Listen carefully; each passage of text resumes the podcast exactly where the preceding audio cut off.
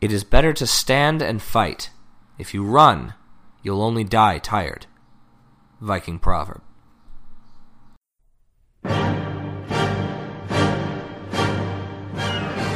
You want to fight? We'll give you a fight.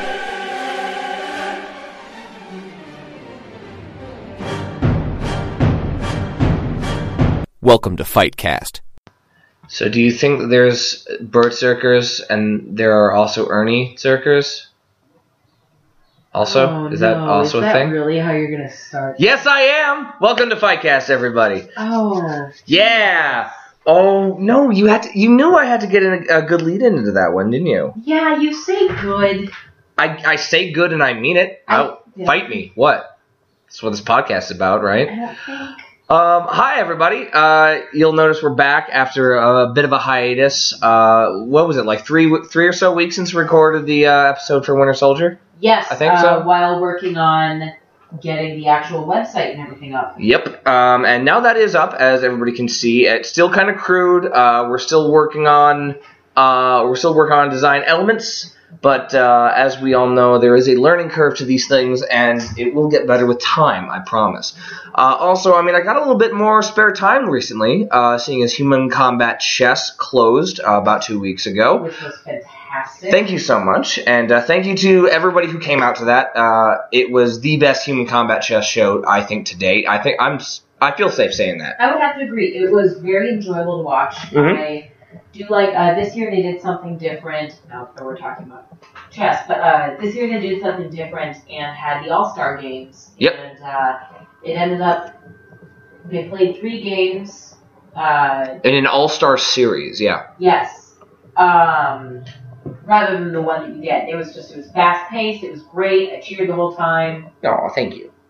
Um, by the way, uh, my guest this uh, episode, uh, the lovely tones that you're hearing are those of Kirsten Wade, um, who uh, is a is very near and dear to me.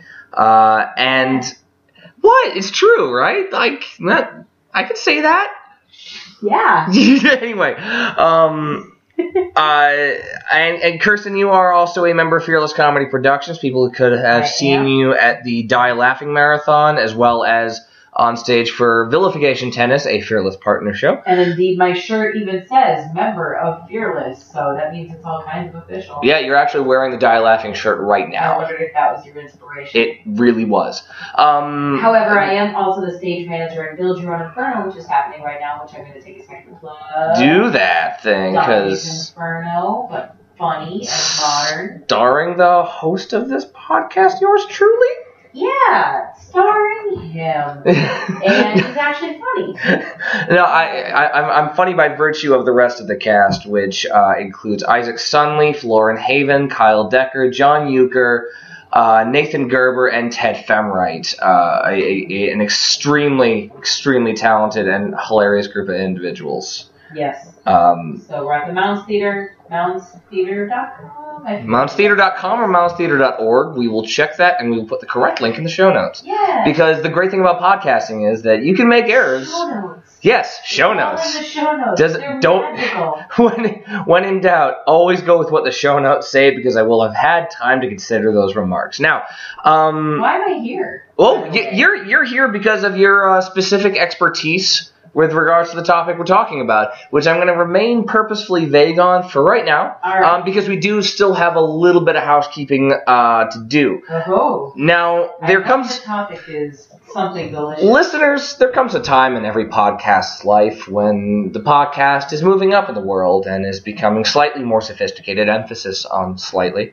And uh, new opportunities come the podcast way. And one of those new opportunities came our way. Uh, we at Fightcast have just picked up our first official sponsor. We are a true real people's podcast. We are wearing we are wearing the pants with the suspenders now. Um, and uh, our sponsor is True Stone Coffee Roasters, a local Minneapolis-based coffee roastery uh, that makes a truly great product. And I can personally attest, are staffed by some truly passionate people. Which, um, I have to say, I this is not my podcast. I am not. I'm not getting any of the benefits of this sponsorship. But I still have to say that this coffee is fantastic. Well, uh, what I was about to get to was I that drank so much of it. I laughed. exactly the Die Laughing Marathon. I don't. I do not know if we could have done that marathon. This was, by the way, listeners. Uh, if any of you are familiar with Fearless Comedy Productions and the Die Laughing Marathon, which good chance of you, good chance many of you are. Um, this was a 50-hour comedy marathon that we did as Fearless's annual fundraiser um, at the Bloomington uh, DoubleTree. What the DoubleTree by Hilton in, in Bloomington, it? Minnesota. It changes names every damn year, I swear. But um, so we were there for 50 hours straight, uh, streaming online and performing to live audiences, some of which consisted as many as like 50, and some of which consisted of like five. But uh, But they were all good audiences. they were all good audiences, and there were again, plenty of people watching the stream as well. It We takes a lot of- yeah, thank you. Yeah, we, we absolutely were. And um, it takes a lot of guts to do 50 hours straight, but it also takes a lot of goddamn caffeine. so much caffeine. Um, and that was supplied to us. James Fairbairn, actually, uh, name drop right there. Um, another member of Fearless brought a, he bought a whole case of uh, True Stone Cold Press, or as they call it, Cool Press, which Bless that deliciously bearded man. Oh man, I mean, when you're so sleep deprived that you know you you've gotten two hours of sleep in the past two days, and you've got a five hour MC shift coming up, and even then after that you've got like two shows that you're performing in, and then directly after the two shows you're Yeah. performing in are at least two that you want to see, and you have to stay up for all that.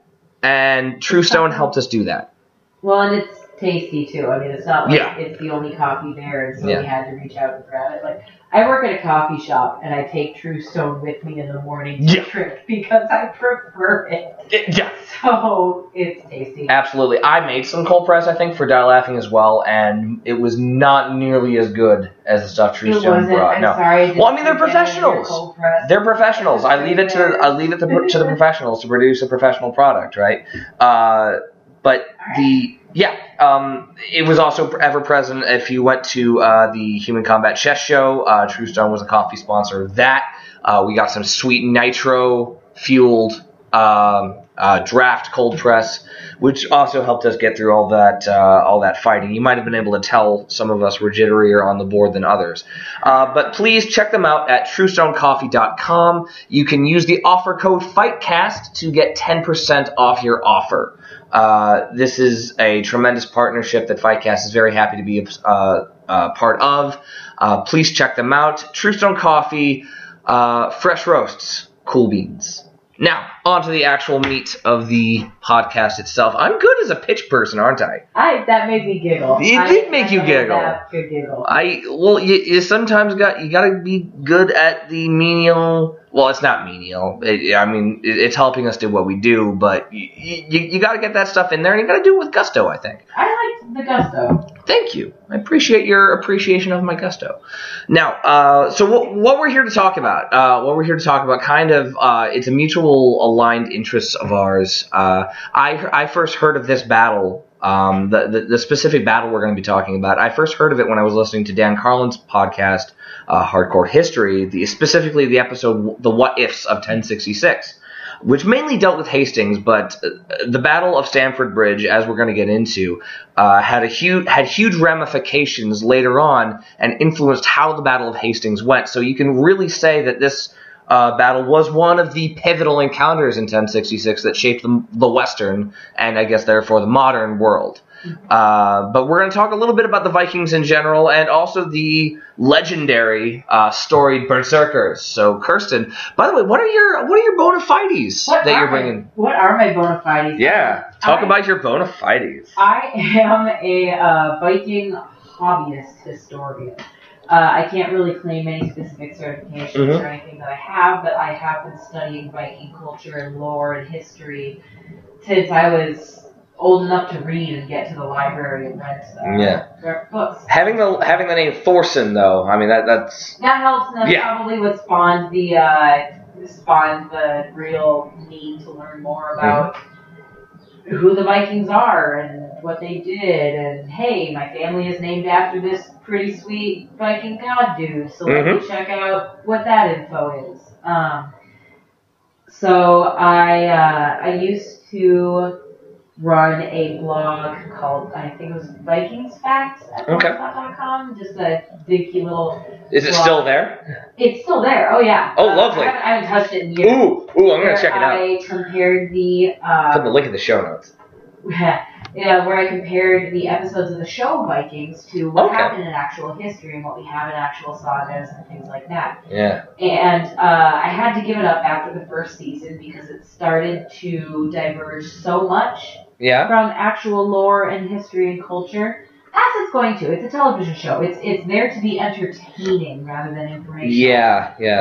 But um, it started to uh, diverge so much from real life that it became a bit more mature to keep up with. Oh, this is wrong, but uh, this is what they could have done instead. But this is what Your happened." nose started to hurt from pushing the glasses up your face so often. It did. Uh, you know, I, I I became entirely too pedantic for my own good. Uh, Yeah.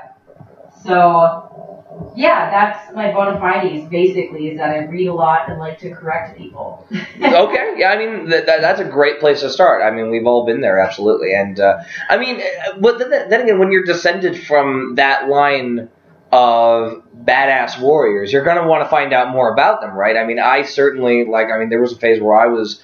Um, really trying to figure out all I could about the English longbowmen and you know and and and the the, the Welsh uh, warriors who were not quite as successful as say their Irish counterparts, but were still greatly feared in their day. And I'd love to do an episode on them at some point too.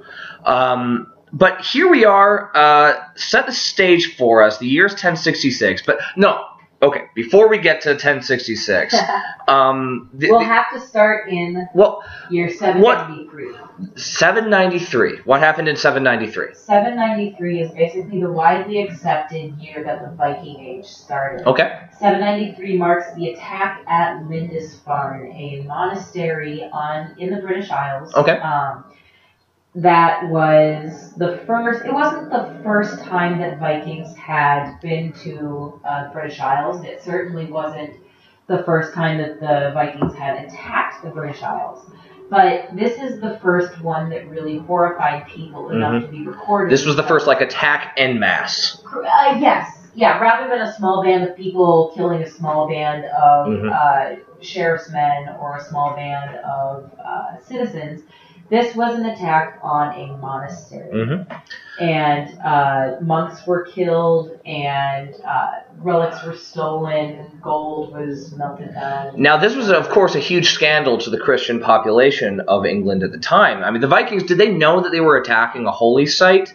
Or was it simply a place that, oh, there's gold there and there's people there and we can bring back both of those? Oh, they, they would have known it was a holy site. The Okay. Vikings, the Vikings were actually very well traveled and very well learned, and so, uh, like I said, they had already been making contact with not only uh, the British Isles but Mhm. also with other parts of mainland Europe. Uh, the Vikings are not just Norwegian. Which, or you know, just Swedish and Norwegian. You know, a lot of people forget that the Danes Mhm. were Vikings, that the Russians were Vikings, that all yes, the Rus, a famous tribe of Vikings. Yes, the um the uh, I can get into what we know about the Rus, but Please, uh, yeah. the Baltic states were all Vikings and or being attacked by Vikings. They had gone east for very very long, and uh, they definitely would have had knowledge of Christianity. Most would have had knowledge of Christianity. Uh, another thing is to remember that the Vikings were not a ubiquitous group.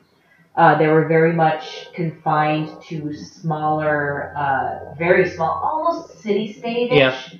kind of, uh, except not as confined because people spread out for farms and whatnot. yeah. Um, they were loyal to certain sea kings, but uh, they weren't really loyal to somebody else just because, oh, you happen to be a Viking too? Viking from where? Well, screw you. I don't know where that is. Let's fight. Okay. Yeah, I mean, that's as good a reason as any to fight, right? Oh, right. Yeah. Um, so I guess what you're saying then is this this, this year 793 with the attack on the monastery at Lindisfarne was the first time that a major Viking incursion into Western Europe had occurred, and that was of course when you know. it was basically the first time that people had said, oh, shoot, this might be a problem. okay. Um, so going so going forward from that, we got a we got a few generations until we get to 1066. Yeah. How did the Vikings evolve as they started to raid wealthier and wealthier people? Um, that's you know, the hard thing is the Vikings didn't write anything down Mhm. until centuries after they happened. Um, so most of what we know was written down, you know, generations later. Uh, oral tradition was huge. So how did they evolve? That's it's it's really up in the air. We do know that um, Vikings traded with mainland Europe for better weapons. Uh, the iron that you find up in Scandinavia, pig iron or bog iron, Mhm. is notoriously terrible. Yeah. And uh, there were several edicts passed, and I didn't write this down in my notes, but I believe it was Charles the Ball Charles the Bald. Okay. who wrote several edicts about uh, what you can and cannot do to um, uh, when dealing with Northmen. Mm-hmm. Uh, you know, trading steel to a Northman was absolutely forbidden, and I believe in Yeah. some areas punishable by death. An ancient arms trafficking, Yes. you know, amendment. So we do know that at least there was some sort of supplying of weapons and horses. Horses was another thing that was banned giving to any Rus or uh, any Vikings. Sorry. Yeah, but I mean, I I imagine that it must have been weird. Like, how how did the Vikings begin to integrate cavalry into their into their military? Because their their basic standard technique was uh, they would. I mean. By all means, I stand to be corrected with any of this, but uh, I mean, you load up in your longship. You you have, I guess, a basic target area in mind, but you're going to go for the first populated, uh, you know, loot loot laden place that you can find Uh-huh. uh, get off your long ships, get your shields together, get your buddies going on, uh, and just take everything and burn everything and kill anybody who raises a hand of resistance. Did, was it a while, I guess, in the Vikings' evolution of their tactics before they started to face organized resistance from militaries? Well, let me let me correct you. This is my favorite thing. To I stand to be corrected. I Right, yes, this is absolutely. my favorite thing to correct about uh, misconceptions about the Vikings. Yeah. The Vikings did not often uh, rape and burn and destroy everything in their path. Um, they absolutely did pillage, and there absolutely was, you know, rape. So I'm not. I guess I'm not going to say that that didn't happen. Yeah. But their tactic was more to come into a town, steal everything they could uh, that wasn't nailed down, people included, hmm and then ransom them I because see. they didn't really want to carry a bunch of kicking, screaming, angry people um, or overly heavy uh, things Yeah. on their boats back with them because it's not it's not an easy journey. It wasn't an easy journey then. Yep. So their tactic would be to take what they could that looked important, and this is again why they did know that they were holy sites, and that's why churches were attacked because, my God, we steal a couple of relics, we can get so much gold I in see. return. there's an unequal valuing of the items in question. I mean, to the to, Yes. the, to the Northmen, these were just these were somebody else's religious relics, and they were gold, and they were beautiful, and they were great workmanship, and they were you know amazing pieces of spoils. But to the Christians who they were stolen from, Yes. the they, they would do almost anything to get these things back because all the time, a lot of the times, these are like. Oh, the, the bones of Saint so and so, or There's the the um, the famous example of the Book of Kells, okay, which was stolen from Iona. I, I, I cannot remember the name of the island. Um, Mhm. But it was stolen from a monastery, and uh, the Vikings ripped the jeweled and golden cover off and dropped the book. hmm, And uh, the book was found in a ditch on the side of a road with its cover ripped off. And uh, if you've never looked at the Book of Kells, it is some of the most beautiful Celtic artwork you will ever find. It is it is an absolutely amazing work of art, probably one of the most important works of art that we have in British history. does it survive to this day? Oh, it survives to this day. Excellent. And all and all because the Vikings decided that the cover they literally judged a book by its cover. Uh. they judged a book by its cover. They just Yeah. took the cover and then they left the book. Um, so, uh, but a lot of their raids would uh, required to set up some sort of camp.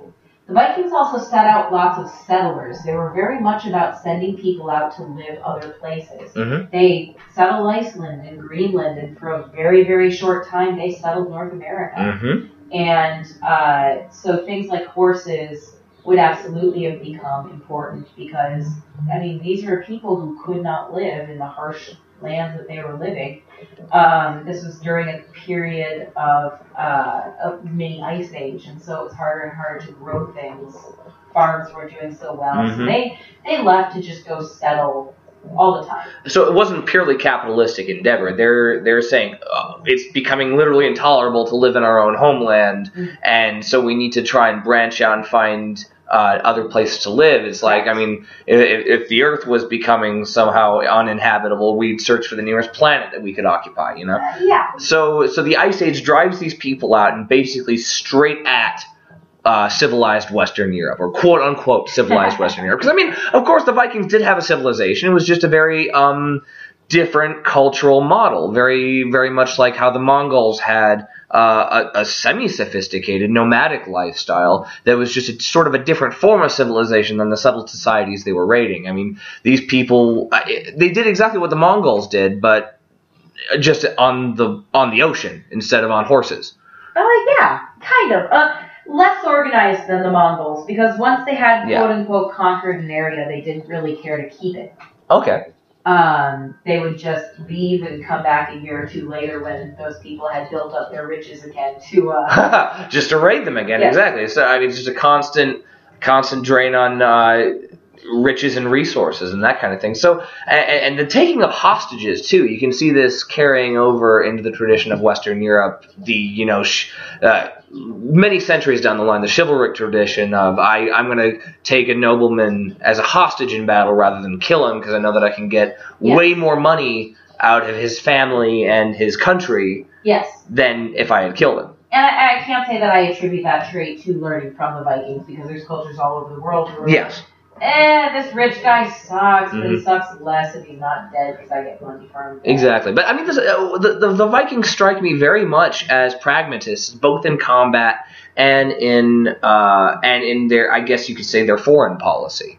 You know, they, they, they, yeah. they they they valued. I mean, if everybody could go home at the end of the day a little bit wealthier, I mean, they, they weren't necessarily bent, bent on killing people and conquering for killing and conquest's sake. Yes, uh, the Vikings were actually very prolific traders, and uh, some people. I mean, this is becoming a more and more well-known fact, thankfully. But uh, there was actually a kind of tradition of wealthier Vikings going to Constantinople Mm. and working as Varangian uh, outsider foreign mercenaries, basically. Yep, they, they Right. guarded the whole the the the Rome the Byzantine emperor. Oh yeah, I mean they they guarded everyone, whoever would hire them. You know that was the thing to do is when you come of age, you go to Constantinople for a couple of years, work, you know, uh, carve a bunch of runes into the top of the Hagia Sophia. There are actually Viking runes carved into the Hagia Sophia, I want to go see them now. Um,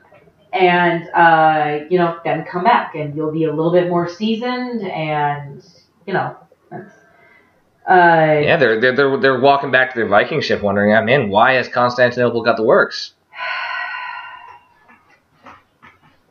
Sorry, I'm sorry. That Yeah. delicious low hanging fruit Yeah. is just right there. And, you know, sometimes when fruit is low, bugs eat it, and so you shouldn't. That's true. Okay, um, listeners, you're just gonna have to forgive me for that one. I I have zero self control. Now, the Vikings were greatly feared throughout Europe, throughout the the entirety of the Viking Age. Which I guess could you say that the Viking Age begins at 793 and ends in 1066? Yes, that's Okay. kind of what's widely accepted by historians. You Gotcha. know, People, people will fudge on, well, actually, the first recorded uh, Viking attack on England was in this year, and actually, you know, Viking influence lasted until that year. Many a fedora and a vape pen, I'm Indeed, sure. indeed. But uh, yeah, 793 to 1066 is kind of the generally agreed. Okay, so we, we've talked a little bit about their culture and their relationship to the rest of Europe at the time. What about their battle tactics? What about what about their equipment? What were their what would I, I'm a I'm a I'm your run of the mill Viking warrior. I get on the ship. I I. I I mean, we've talked about the shield. There's there's a shield involved here, uh, but but what do I look like? What am I outfitted with? Well, uh, let's let's start with Viking training. Mhm. Uh, Vikings start training from a very young age. You are basically packed together with a group of other Vikings who uh, that is your crew for life, and uh, Like a tank crew almost, except larger. It's, it's your boat crew. and in fact, it is tradition for uh, for that crew. You make your own boat Okay. basically. But I, I, I, I Great team say- building exercise, yeah. it- yes, uh, I want to say really quick that this is what we know, and all Viking bands are different. And a Viking from Norway is going to do something completely different from a Danish Viking, a Swedish Viking, a Rus Viking. Okay. So what I say does not apply to all types of Vikings. It might not even apply to. It's just kind of what we know from what we're able to gather from the very few sources we have. Gotcha. So, but All the angry emails are going to come to me anyways. Okay. You don't have to worry about it anyway. I just want the disclaimer because you know all most of what we know is conjecture, and the things that we do know is concrete fact can't even be applied to everyone. So it's just it, Okay. it's one of the hardest things to talk about, which Absolutely. is why it's so interesting. Absolutely. So with that caveat in mind, they Yes, build a boat. So they build their boat together, and this is, uh, as you said, it's a great team building exercise, and it is also a great workout. mm-hmm. You know, I trees, bet. trees are heavy. You are working with your hatchet, you know, and that is your battle hatchet. Okay. Um, You fell wood with the same thing you fell a man with. Yeah. Um, you know, you would also have a Dane axe, and you probably wouldn't use Mm. the Dane axe on a tree. But uh, yes, that that's how you learn to use your weapons. That's how you learn to work with your people. Uh, they would have a shield, Mm-hmm. and many people know about the shield and the shield wall. Yep. The Vikings were very, very good at the shield wall. And uh, we don't know exactly how the shields were used, except for, you know, to be this fantastic block from the enemy. You can watch the show Vikings and you see all these great moves where they lift somebody above the shield wall or they To, to Uh, shoot arrows. Yes, or they move somebody aside quick to jam a sword through. You know, you see all these wonderful tactics, and those are as much conjecture as anything else because we don't know past. Shields are great, spears are terrifying. Put them together. Yeah. Uh, So so when you could also, sorry, they also use their axes. Uh, they use Mhm. them as throwing axes Okay. as well as just, you know, axing away at some dude bro. oh yeah, axing him a question the hard way. Yes. Uh, they were accurate with those for up to 60 feet. Now from what we can tell. are, are, are the kind of axes we're talking about bigger than say a tomahawk but less big than say a wood cutting axe a two-handed wood cutting axe i mean we're talking about a single-handed weapon Yes.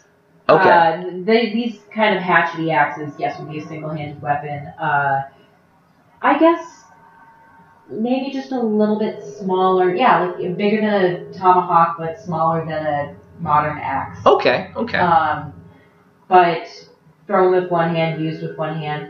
The Dane axe ooh the dane axe is more uh, more popular and I like to these. Uh, oh well you can hear me rubbing my hands together Yes. listeners this would have almost been like a proto halberd. hmm It would have been as tall as a man with a blade just as terrifying. i've heard figures around a, a, a haft that could be up to about six feet long Yeah. and uh, axe heads that could be anywhere from one to two feet wide Yes. These would have Or- been yeah. terrifying. oh good lord yeah You could mow people down with them. You know, horses too probably Yes, they are weapons that, yeah, they're just they're terrifying and deadly and wielded by these very strong men who have been working together since they were old enough to walk. Uh, it would have been quite a sight. Now, the Dane axe is going to play a huge part in uh, the battle that we talk about in a little bit. So please, the, the, the talk about the Dane axe is actually very important. Now, would this be given to somebody who fit the mold of, uh, say, a heavy infantry trooper, or would this be something that most Vikings would be trained on to use if they needed to? Um, you know, the thing about Viking weapons is because again their iron was so bad. If you can get a good weapon, you have a good weapon. Yeah. You work with what you know. Indeed. Um, But obviously, you're going to give the huge, formidable, terrifying weapon to the dude who can wield it. So I imagine these it's guys more, must have been. It's more that the dude who can wield it is going to prefer to choose that. Yeah. Um, again, roles weren't really assigned like a king saying, "I need five thousand bowmen. Yep. Find me those." It was more, what weapon is best for you? That's the weapon you use. Okay. Mostly Okay. with the spears and axes. So going back to the Viking training, then, if I'm a Viking youth in in, in this uh, in this system, Hmm. uh, if I found a more affinity for the bow, then that then they would just say just use that, just like be a bow uh, just be an Uh, archer? That's hard to say because hand-to-hand combat was more important in Viking culture and Okay. tactics. Yeah. And you know, as as funny as this sounds, a bow might almost seem more feminine I, I can see that. because it was the job of the women, uh, not shield maidens, but women who went with armies, Yep. to stand back at a distance and uh, cast spells. Magic Cast spells. in Viking culture, magic is something that only women can do, Ooh. and often lots of God, what do you? I mean, every little thing she does is magic. Witches, I guess, is Yep. what you would call them. Uh, Vol- Völva. I, I, I- I believe the, the class is sorcerer or mage. Yes. uh, but these these women would uh, just stand back and cast spells to hurt the the uh, army. So I think someone with a bow standing back to shoot arrows at somebody wouldn't have been like It wouldn't have been as fitting in the warrior ethos. right. Um, now that doesn't mean that Vikings didn't have bows and arrows. Of course they had bows and arrows, especially later when they came, became more established. Yep. But for for Europe, because I know that um, the Mongols developed bows completely differently. Yep. Bows were not accurate enough for it to make any sense to have one or two people have one. I guess so. It was more of a weapon that you would give to people en masse Yes. to fire volleys of arrows Yes. with. Okay, uh, and of course, and the Vikings just weren't interested in developing the tactics of using them en masse because it didn't fit in with their. until they had kind of established themselves um, in Europe. Gotcha, gotcha. Um, uh, the other question I was going to ask was about uh, uh, what what other weapons did the uh, did the Vikings appropriate from the people that they raided? Where they they, they had okay, Uh, weapons, armor. Uh, you know, Vikings generally had leather or Mhm. lightly studded armor until they started really stealing things from Europe. Stealing trading, they could have Yep. got it. You know, um, they didn't have much in terms of helmets or headwear. Yep. Um, you know, hats and leather bonnets and kind of army caps and that sort of thing. Yep. But uh, again, steel steel just wasn't very good. Yeah. So as soon as they were able to move away from the bog iron, they did. okay, Just because you know you've Yeah. got a huge landmass right there full of people who will happily give you. You know, uh, weapons and armor under the table. Yeah, but- that. exactly. Yeah, yeah. Go go for the riveted steel mail Mhm. to to wear if at all possible, right? Right. Um, uh, the, I remember the thing I was going to say earlier, uh, going back to the kind of uh, outfit that the that a Viking would have. The Viking shield was quite large. Um, Yes. These were about like uh, three or so feet in diameter. And very heavy. Yeah, uh, made mostly out of just timber, or it. Yep, and they would have had a metal um, a metal bit on the front so that you could bash. Yeah, called a boss. It was really boss. No, and, and these were single grip shields, not like the uh, the full arm Corinthian grip you might see on the Greek hoplite shield, for Correct. instance. Okay, uh, and that allowed you to kind of push forward uh, a little and be bit able better. to use your other arm Yep.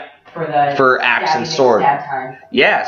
Best time of the day, stabbing and stab time. Uh, what I was about to say as well that because of the broadness of the Viking shield and uh, and their tactics of using the shield wall, they would be able to withstand arrows and missile weapons quite well. Yes. I mean, again, at this time, arrows were so fantastically inaccurate Yeah. that you know you couldn't look at someone and say that guy, I'm going to hit that guy, and as long as he didn't move, you got him. Gotcha. You would have to Loose a shaft in his general direction. And, and you would have to have a hundred people doing the same thing and hope that it doesn't suddenly decide to be windy. Excellent. Um, so really, any sort of protection would have been good against arrows. Yeah. Because it was just not likely that they could hit you unless they Yeah. had thousands of men Yeah. pointed at your army. Or bows made in China, which was very unlikely. You yeah, know. like, likely did. Yeah, I mean, let's let's be honest. They very technologically superior uh, weapons over in China, which deserves its own Those, yeah, episode, those really. bows were Yes. accurate. Very those much so, you yeah. could actually have someone say, "That guy, I'm going to hit him." Mhm. and You could hit him. And uh, I, again, it deserves its own episode, and I'd love to get into that. But you know, you hear about all the various uh, sea kings and other famous Vikings who were killed by arrows, and they never, you know, who did it? Who knows? Dude shouldn't have stood up during volley Yep. time. got arrow time. yeah.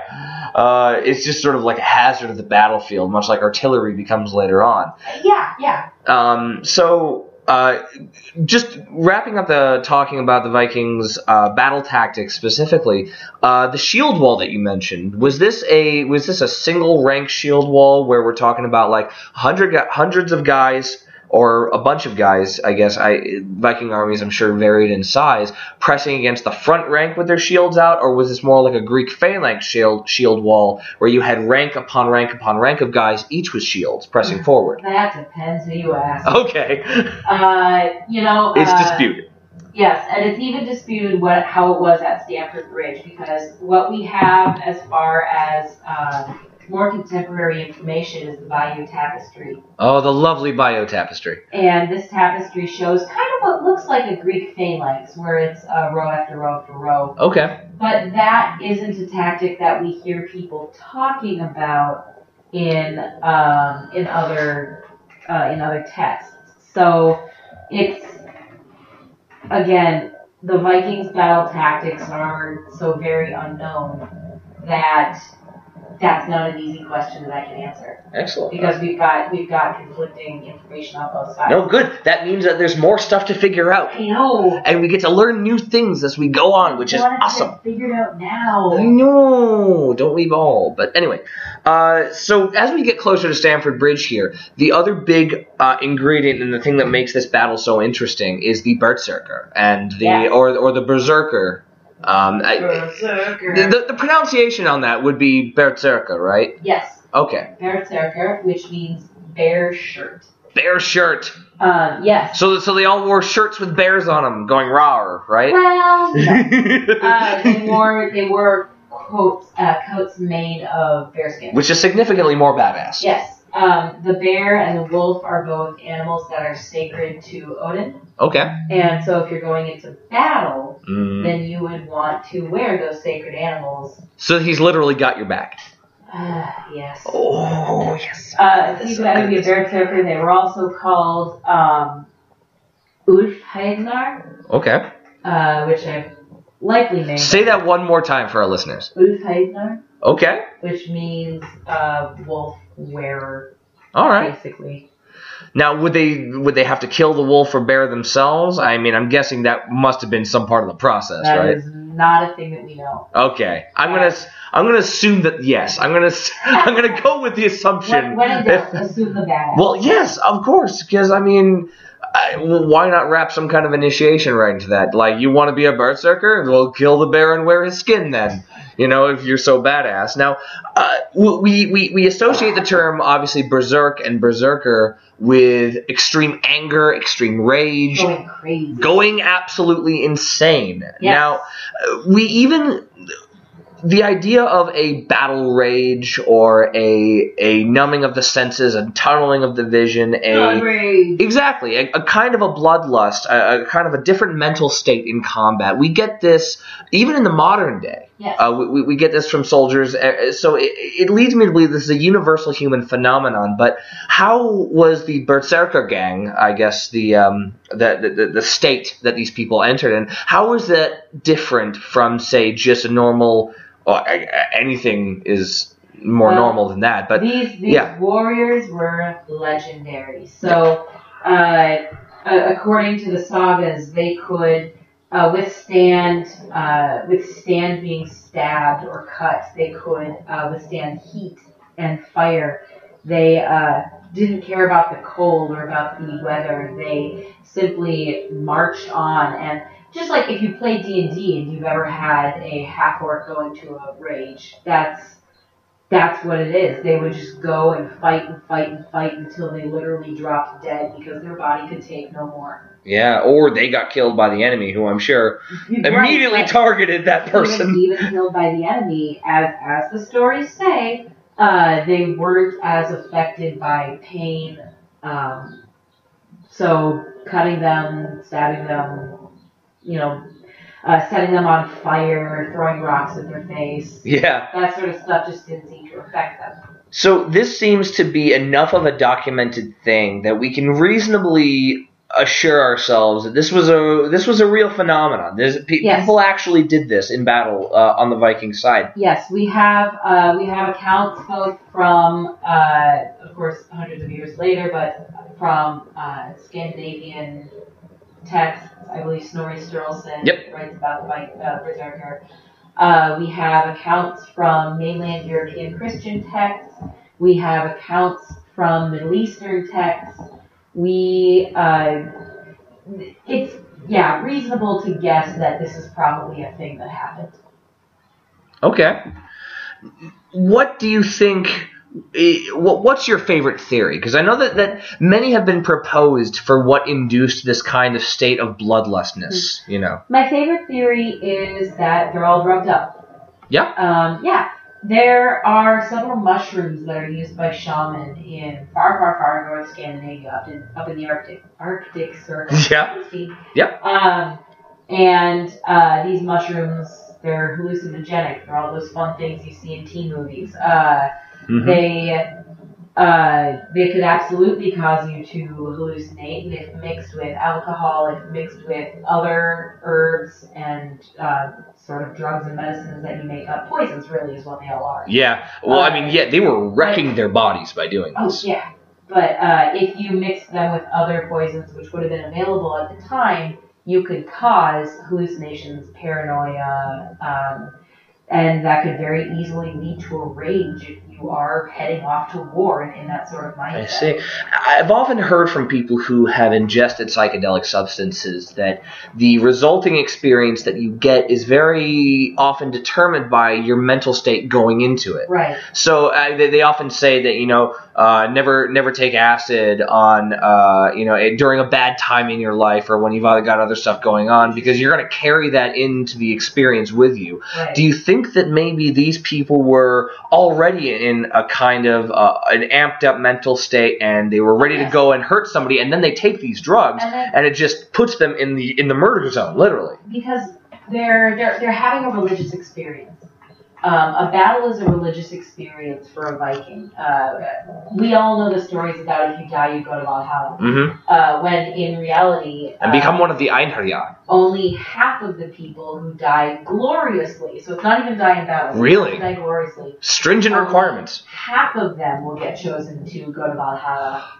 Uh, Wow. The rest of them go to Freya's paradise, which is kind of more like traditional heaven. Okay. Happy and peaceful, and you see your family, and it's great. Well, I mean, because with with with the North, uh, mm, with the Norse uh, uh, religion, they have the the cycle of Ragnar- Ragnarok, Yes. and and um, that's its own episode. the oh my god, I would love to get into that at some But point. But what? so- yeah, the, the the battle would have been a religious experience for them, and so you go into this not thinking, "Oh, I'm so scared. I'm gonna have to kill a bunch of people. Gosh, what if I get hurt? That's okay. I can do this, I guess." Mhm. You go into battle thinking, "Oh man, I really hope I die awesome. I hope what I do, this is gonna be so great. I am going to go and have the best death you've ever seen." This is going to be a better death than you. Oh. Yeah, I bet I can die better than you, buddy.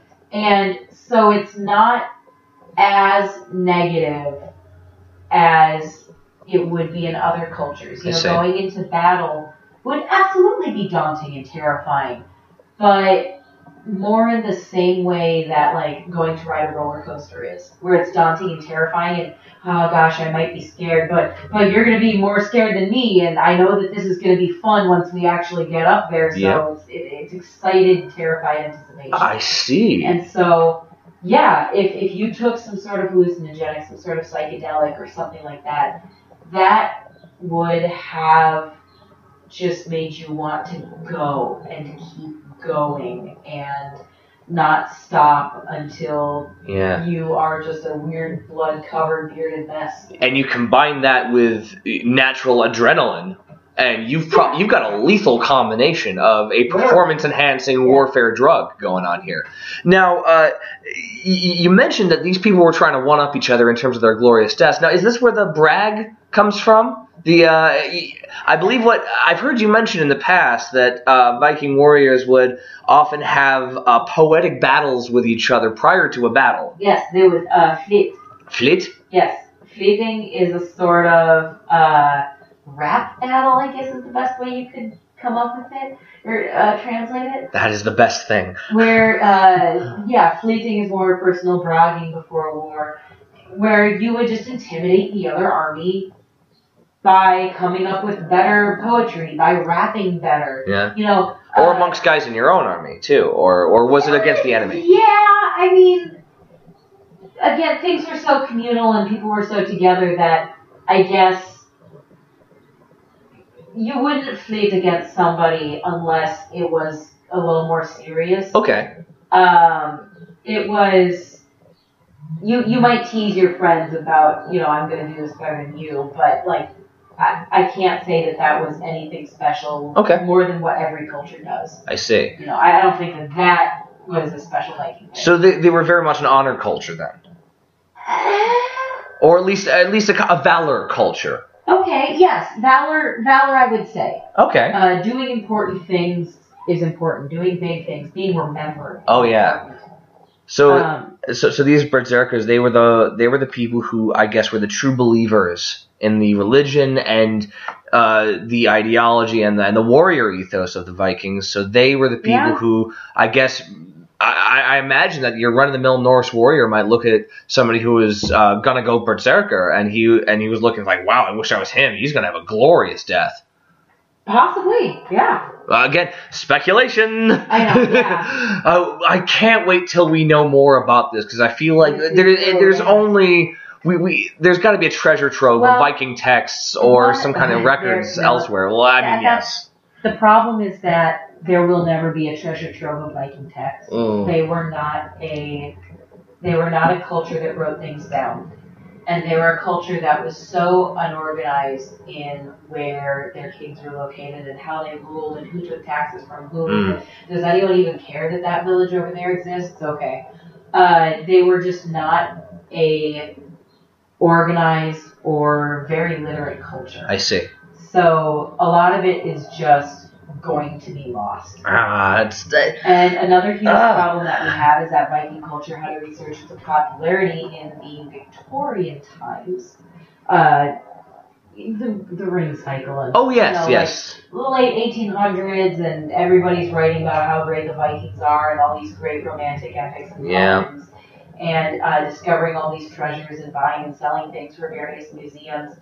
And so, a lot of what we know about Vikings is very colored by the Victorian age. I see. So, um, there's a problem where they used to dig up a Viking grave and say, this one is holding a sword. This is a man. This one has jewelry. This is a woman. This one has a sword and jewelry. This is a man who must have been given that as a gift for a woman. And they would look at that and they wouldn't actually look at, you know, the shape and, And the skeletons and- bones and skeletons. yes. Okay. So um, we know that we know that there were more women fighting and settling areas than we knew 20 years ago. Th- that reminds me of something that you mentioned about shield maidens. Can you briefly touch on who shield maidens were in the in this whole structure? Sure, uh, shield maidens are women who fight. Mhm. That's it. Uh, shield maiden, yeah, just women who pick up a sword. Uh, they exist in epics and sagas. There was a Islam, no, oh shoot, Islamic or Italian, and I cannot remember which, but uh, who traveled with an army that fought Vikings. Ibn Fadlan, I believe, is who Uh, you're referring to. Fadlan, Oh, sorry. another. Different, Uh, di- different, different person. yeah, Okay, he, he traveled with the Rus, but he traveled with a different group of Rus. gotcha, This gotcha. dude traveled with an actual army, fought a bunch of Vikings, and uh, when they went to loot the bodies, because that's just what soldiers did back then. Yep. Uh, this dude was absolutely shocked and horrified that half the soldiers that Helen St. Olaf were women I see. who fought as fiercely as the men, as it says. You know, we we are finding women in graves who held swords and uh, who had you know fatal injuries. You know, you can see cut Yeah. marks on the bones and bashing injuries and things like that. You can tell if someone died a violent death. I see. Uh, there are women who died a violent death, and it's because being a female warrior is an established part of the culture, you know, there's Valkyrie, there's Lagertha, there's plenty of stories of women who picked up a sword and went and did cool things. So it wouldn't have been as shocking as if we found out that a woman from uh, uh, biblical Israel Yeah. picked up a sword and did something. You know, it there we have no, as far as to my knowledge, we have no records of women doing this. It's definitely not in their mythology and I see. culture. And so it would be surprising if we found an ancient grave with a woman with a sword in Israel. But Vikings did have this very established uh, set of women who did awesome things in battle. So Hell yeah. um, we're, we're finding that, of course, it wasn't equal. It's not 50 50. You know, uh, as, as, as big a feminist as I claim to be, you know, there is absolutely a physical difference between men and women. Mhm. And uh, not definitely one of the biggest is the fact that women get pregnant. So once we're of childbearing age, we're not going to be Mhm. fighting in as great a numbers as men. That's quitters talk. Now, Right. There were women who fought. E- Excellent. And Uh, uh, so uh, this speaks to kind of the Vikings having not that cultural taboo on women in combat. Correct. Excellent. And of course, when you're, I, I suppose it makes Uh. sense. When when you, when you're people who are being pushed to expand by necessity, then you're going to want to include as many able fighters as possible. So I, I can absolutely see the So- pragmatism behind that. So that's one of the things that the Victorian age really used to color what we know of the Viking age, and something that we've really had to sort of uh, fight against in the past 20 years now that we're starting to unearth more graves and look at more settlements and start to actually figure out how Vikings lived. You know, getting over other cultures' weird hang-ups about uh, nobility and hierarchy and how Yeah. that works and how you treat um, you know, are these people slaves or are they thralls? Are they technically not as good as you? Well, we'll just say they're slaves because we know what slaves are. I see. And yeah, so it's very different. Absolutely. Well, I and I look forward to more Viking graves being uncovered because at least we can count on that, right? We can Yes. count on more historical evidence coming at us from that, even if we can't find writings, which is Correct. damned unfortunate. But anyway, so we're gonna get to the. Uh, this brings us to the year 1066, uh, at the very tail end of the Viking Age. Um, to set up the story, um, many people who are familiar with the Battle of Hastings know the overall political environment that surrounds that. Now, in 1066, uh, Harold Godwinson, who was the successor to Edward the Confessor of England, a pious man, uh, but he is described as not being a very strong ruler, and it's been theorized that Harold Godwinson had been kind of ruling England through him for a while, uh, but Harold uh, had spent some time in Normandy as a hostage, hostage of a man named Ed, uh, William the Bastard. Now Yes. he apparently while he was uh, while he was prisoner of a man named uh, uh, William the Bastard, he had made a promise that if he was ever offered the English crown, he would not take it, which he then reneged upon in 1066 upon the death of Edward the Confessor. Now, um, it was apparently this reneging upon this promise which brought over William the Bastard, who will then forth be known after 1066 as William the Conqueror. Uh, but there were some other events surrounding this. Uh, i- i- in the same year, uh, just before a, a couple of months, I believe, before Hastings happened, a Viking invasion of England happened in the north of England. Yes, Uh, uh, Harold Hardrada. Har- Oh, Harold Hardrada, uh, he deserves his own episode Yeah. at some point too. This was a guy. A lot who of this stuff really deserves its own episode. Yes, yes, but I mean, one of the famous badass kings. He was the king of Norway at the time, Correct. and he came over with either the brother or cousin of uh, Harold Godwinson, Tostig Godwinson. Came over with a Viking army intent on uh, taking down Harold Godwinson's uh, dynasty in England Yep. before William the Bastard could get over and steal the thunder out from under him. Now, this comes down to a couple of key battles that happen in the north of England as Harold Godwinson, who would love nothing more than to focus on his defenses and prepare for the arrival of William. There's this invasion happening with this national Norwegian Viking army Yes. led by Harold Hardrada. A couple of key battles happen. One of which is called Gate Fulford, uh, which I really wish I knew more about.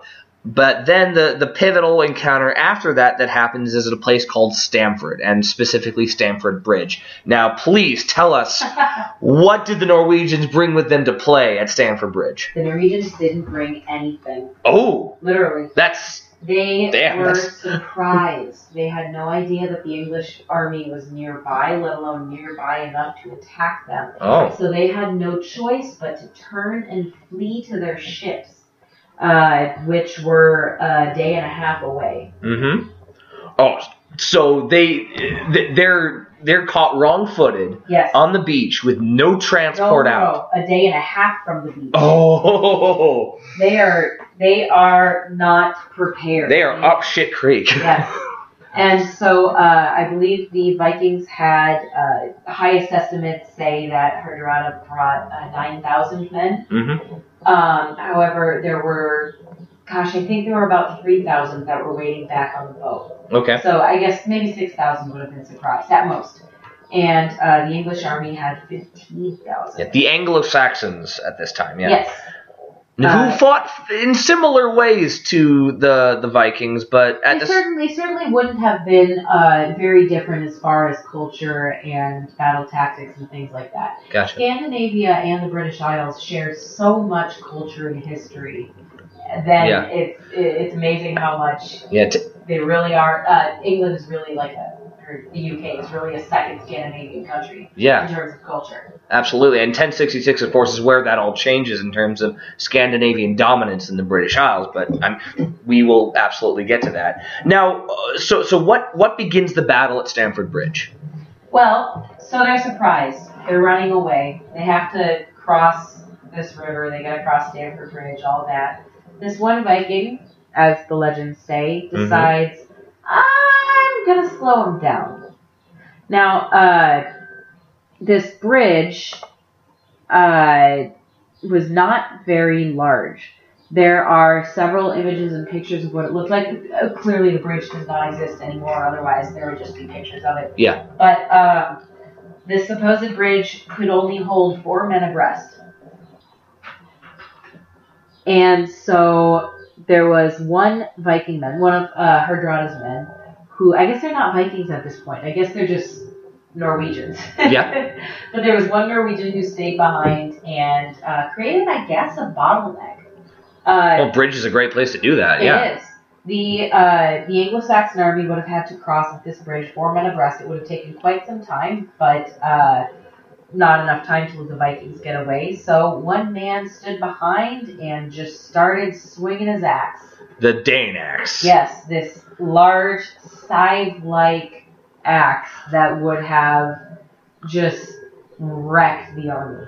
I see. So uh, we're talking about a very, I guess, one of the more famous rear guard actions. Uh, it, uh, the military term for this is a rear guard action, I suppose. When when you have to make a, a strategic withdrawal or a tactical retreat, and you have a pursuing army behind you, and a small group of people chooses a choke point. Something to nullify the advantage in numbers, and then just tries to go the go to town on the enemy and uh, take their toll on them as much as possible it's it's a delaying action more than anything else. When you're fighting in a rear guard action, more often than not, you're not fighting to win. You're fighting to delay.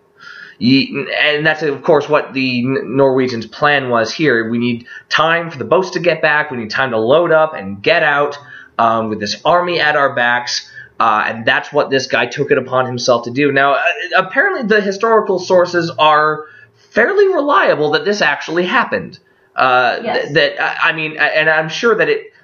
uh, The realist in my brain says, "Oh, it couldn't have been just one guy. You know, it couldn't have been one guy. It must have had been a small squad of guys, or maybe one guy with some support behind him, maybe some missile throwers. If they had that, of course, so much of this is speculation. Right. So, but at the same time, you think about the mechanics of this. You think, okay, a bridge four men abreast, which is say 12 feet, Mhm. you know, about, about, about 12 feet across, and you only have that big of an area to defend. If you have a six foot long axe with a two foot head on it, Right. and I imagine I can only draw from like I, I'm thinking the mountain. I'm thinking Hafthor Bjornsson Sure. from Game of Thrones. I'm thinking of a guy who must have just been terrifying. I mean, there's no evidence for that, but yes. You know, I mean, again, I, I- there, there- there's certain there's certain empty panels in the comic book that you just kind of have to fill in doubt, assume the badass. Absolutely, absolutely. It's called the rule of cool as well. Any any of my listeners who uh,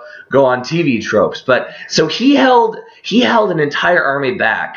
Uh, is there is there any figures for how many he killed? How long he delayed the army? Eh,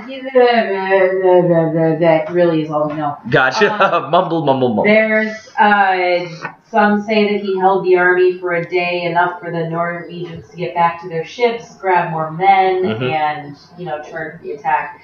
There's some who say that he was able to hold on for a couple of hours, but Mhm. it was enough for the army to form a shield wall, which uh, protected their troops a little better and Yeah. held them off. So a rear guard action, setting up a better rear guard action. Right. Um, that's, you know, there are some who say that he killed hundreds who were either um, hacked or pushed into the River Derwent. And Mhm. there are some who say he killed 40, which is I can see that. a lot. I can see that one guy killing forty guys at a Yeah. bottleneck. I can absolutely see that. Now, was this guy was this guy a berserker? Was did this guy uh, is is is this the leading theory then? Is that this guy was he entered into this battle frenzy and that was the only way that he could have t- is- taken on an entire army? That is my theory. Yeah. Only because with the length of time that he had done this, with the amount of people that he would have killed, because even on the low estimates of 40,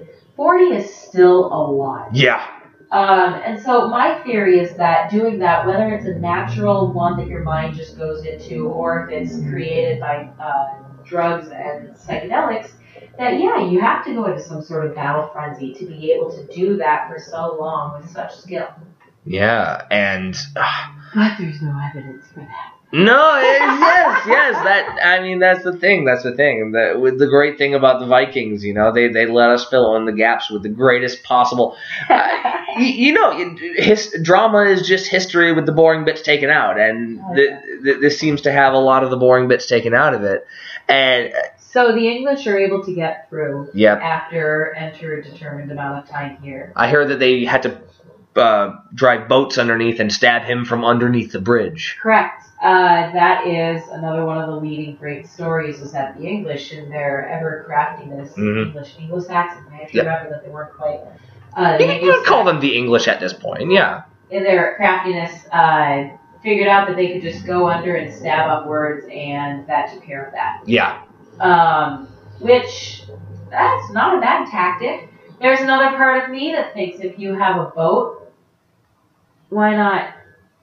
I don't know, go behind them. Yeah. Would that be easier? I feel like, land men on the other side of the bridge. Right. Take the bridge from both sides. or but you know, this is again several sources talk about it, and whether these sources get it from one guy who lied or whether they got it from each other. You know, but that's the story that we have. Gotcha.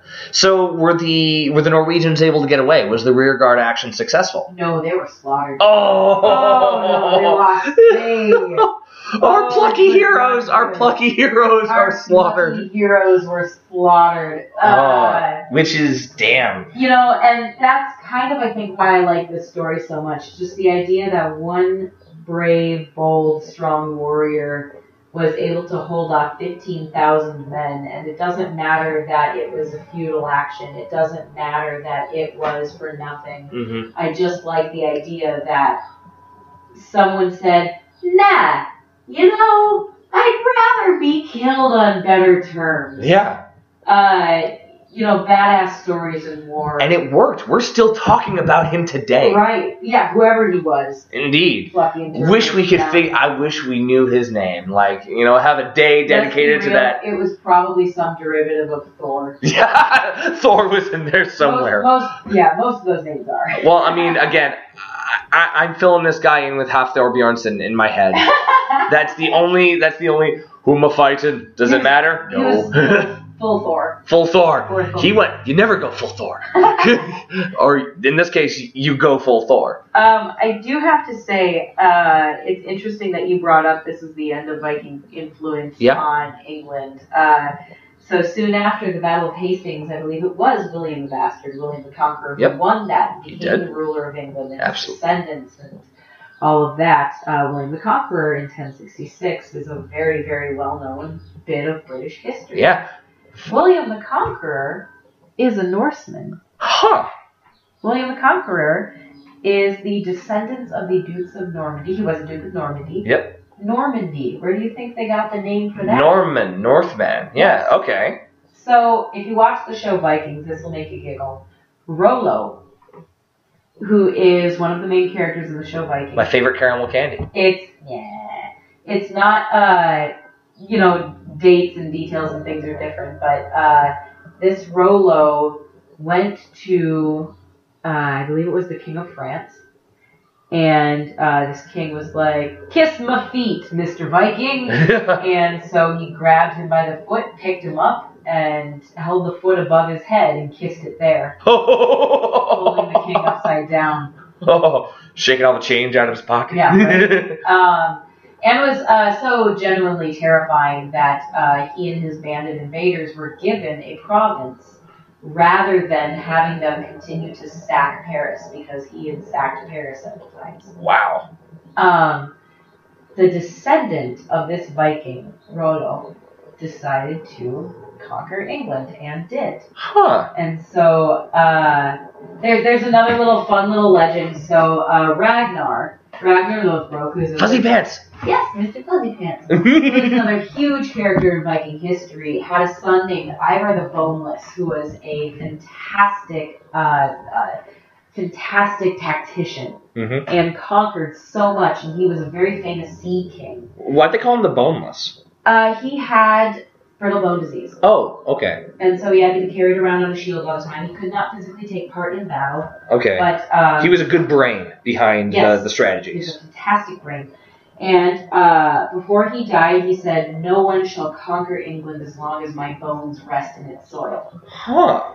William the Conqueror allegedly sent out people to find where he was buried and unearthed him, and then were able to conquer England. It's always better with the legend, isn't It it? really is. It's and, always better with the legend. and that's why it just tickles me pink that they made Ragnar and Rollo brothers in the show Vikings because their descendants, I don't know, were almost sort of at odds with each other. Oh my god, that is ah, that is crazy.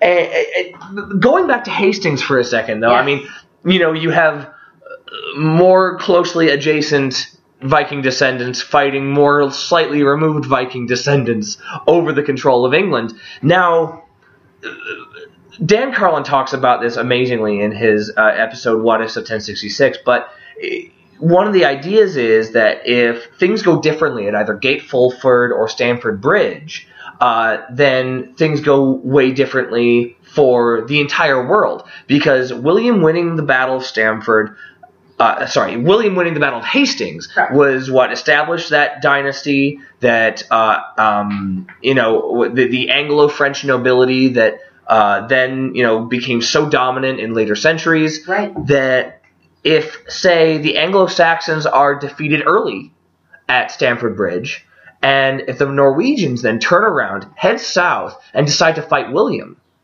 that could be different. Um, Yes. to- if they just if they if there if enough of those great house carls and those Danish axemen uh, are left, and they you know take an axe and drive it through William the Conqueror's face at that battle, our, I mean, is our entire world different as a result of that? If um, if the Norwegians win that battle and uh, and, and scatter his army, and then decide that they're gonna um, take England for themselves, or have or carve up England with William differently, or th- th- there are a million different things that could happen. I mean, If- but you could do that with literally anything. Yeah, if. Uh, if uh, Charlemagne didn't forbid trading with any non-Christians, would the Vikings have found a reason to uh, come raid at all? yeah, Which means, would the attack at Lindisfarne happen? Would we have shared so much art and culture and things? Mhm. The Vikings have been mostly a trader, uh, a trading and settling people, so Yeah. they have been able to sell North America better because they would have had more focus Would on the that. would the. English would the British Isles No. today be a, a Scandinavian speaking province? You know, would they be their own Scandinavian country speaking a non? Would English ever happen? I was going to say we wouldn't have English. Yeah. The Vikings never. So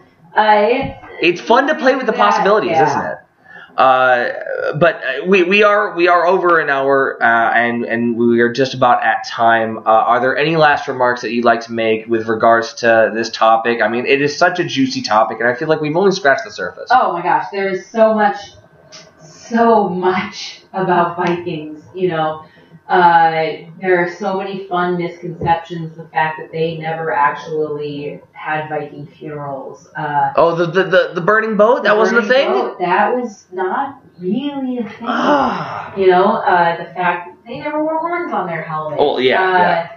And they were not completely bad guys. Uh, we find coins with Buddha stamped on them in Viking horns. Whoa. Uh, it's there's so much that we don't know. Yeah. And there's so much that we will probably never know that the best thing that you can do to learn more about Vikings is just to read as much as you can. Yeah. You know, learn as much as you can. Uh, figure out who's talking about what. But most importantly, and this is this is the big caveat uh, slash uh, pinch of salt that you have to take with every bit of history, but you need to look at the politics of the person writing that history hmm because Viking history is one of those things that has been so dependent on the politics of the person writing about it, unfortunately. And there are not many people who write about Vikings without some sort of huge bias. Yeah. Um, They, they got a narrative they're trying to further. only recently have we started to write about Vikings without a bias, the same way that we've written about other history. I see. So you just you have to take everything with a grain of salt. You almost have to know your historian more than you know your subject. I see. Well, I retain hope that we might discover more in the future that can tell us more about these extremely fascinating people who arguably changed the world.